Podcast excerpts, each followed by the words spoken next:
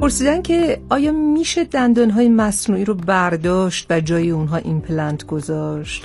بله. مشابه اینو داشتیم ولی خب حالا پاسخ بفرمایید. بله خواهش می‌کنم.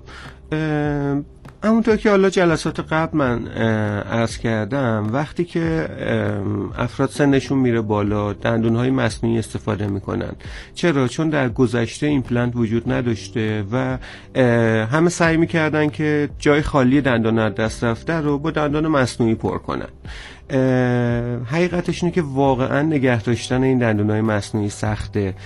و اذیت می شدن بیمارای عزیز با نگه داشتن اینا. احساس بدی بهشون دست می‌داد. ولی الان که ایمپلنت یک درمان معمولی شده یه چیز خیلی معمولی شده به سادگی ما این دندون های مصنوعی رو بر می‌داریم و با چند عدد ایمپلنت جایگزینش می‌کنیم.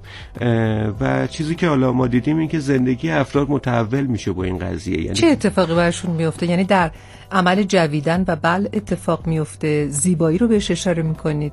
همه این موارد تغییر می‌کنه. یعنی اولا اون جویدن و بلعشون قدرت جویدنشون اینکه مثل یه دندون طبیعی مثل اون که از بچگی دندون داشتن همونجوری غذا می‌خورن و الان می‌تونن همون حالت رو داشته باشن همون حس رو داشته باشن واقعا زندگیشون رو متحول می‌کنه. به بهداشتش هم اشاره کنیم که چه تفاوتی داره با دندان های غیر ایمپلنت.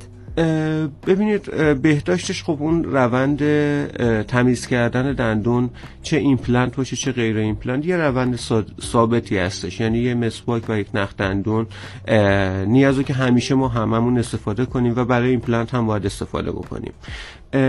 ولی در کل وقتی این های مصنوعی رو می‌ذارن کنار اعتماد به نفسشون خیلی فرق می‌کنه.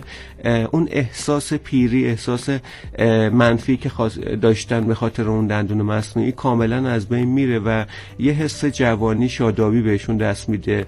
حسی خب که راحت ارزشمندیه واقعا. دقیقا چون همه ما به این حس احتیاج داریم. دقیقا و خیلی, خیلی مواقع دیدم که حالا افرادی که پدرانشون رو میارن مادرانشون رو میارن برای کاشت ایمپلنت و دندان. وقتی دندون مصنوعی رو می‌ذارن کنار واقعا پدر و مادرشون احساس بهتری داره. و این حس برای ما هم لذت بخشه. خیلی اشاره جالبی بود. من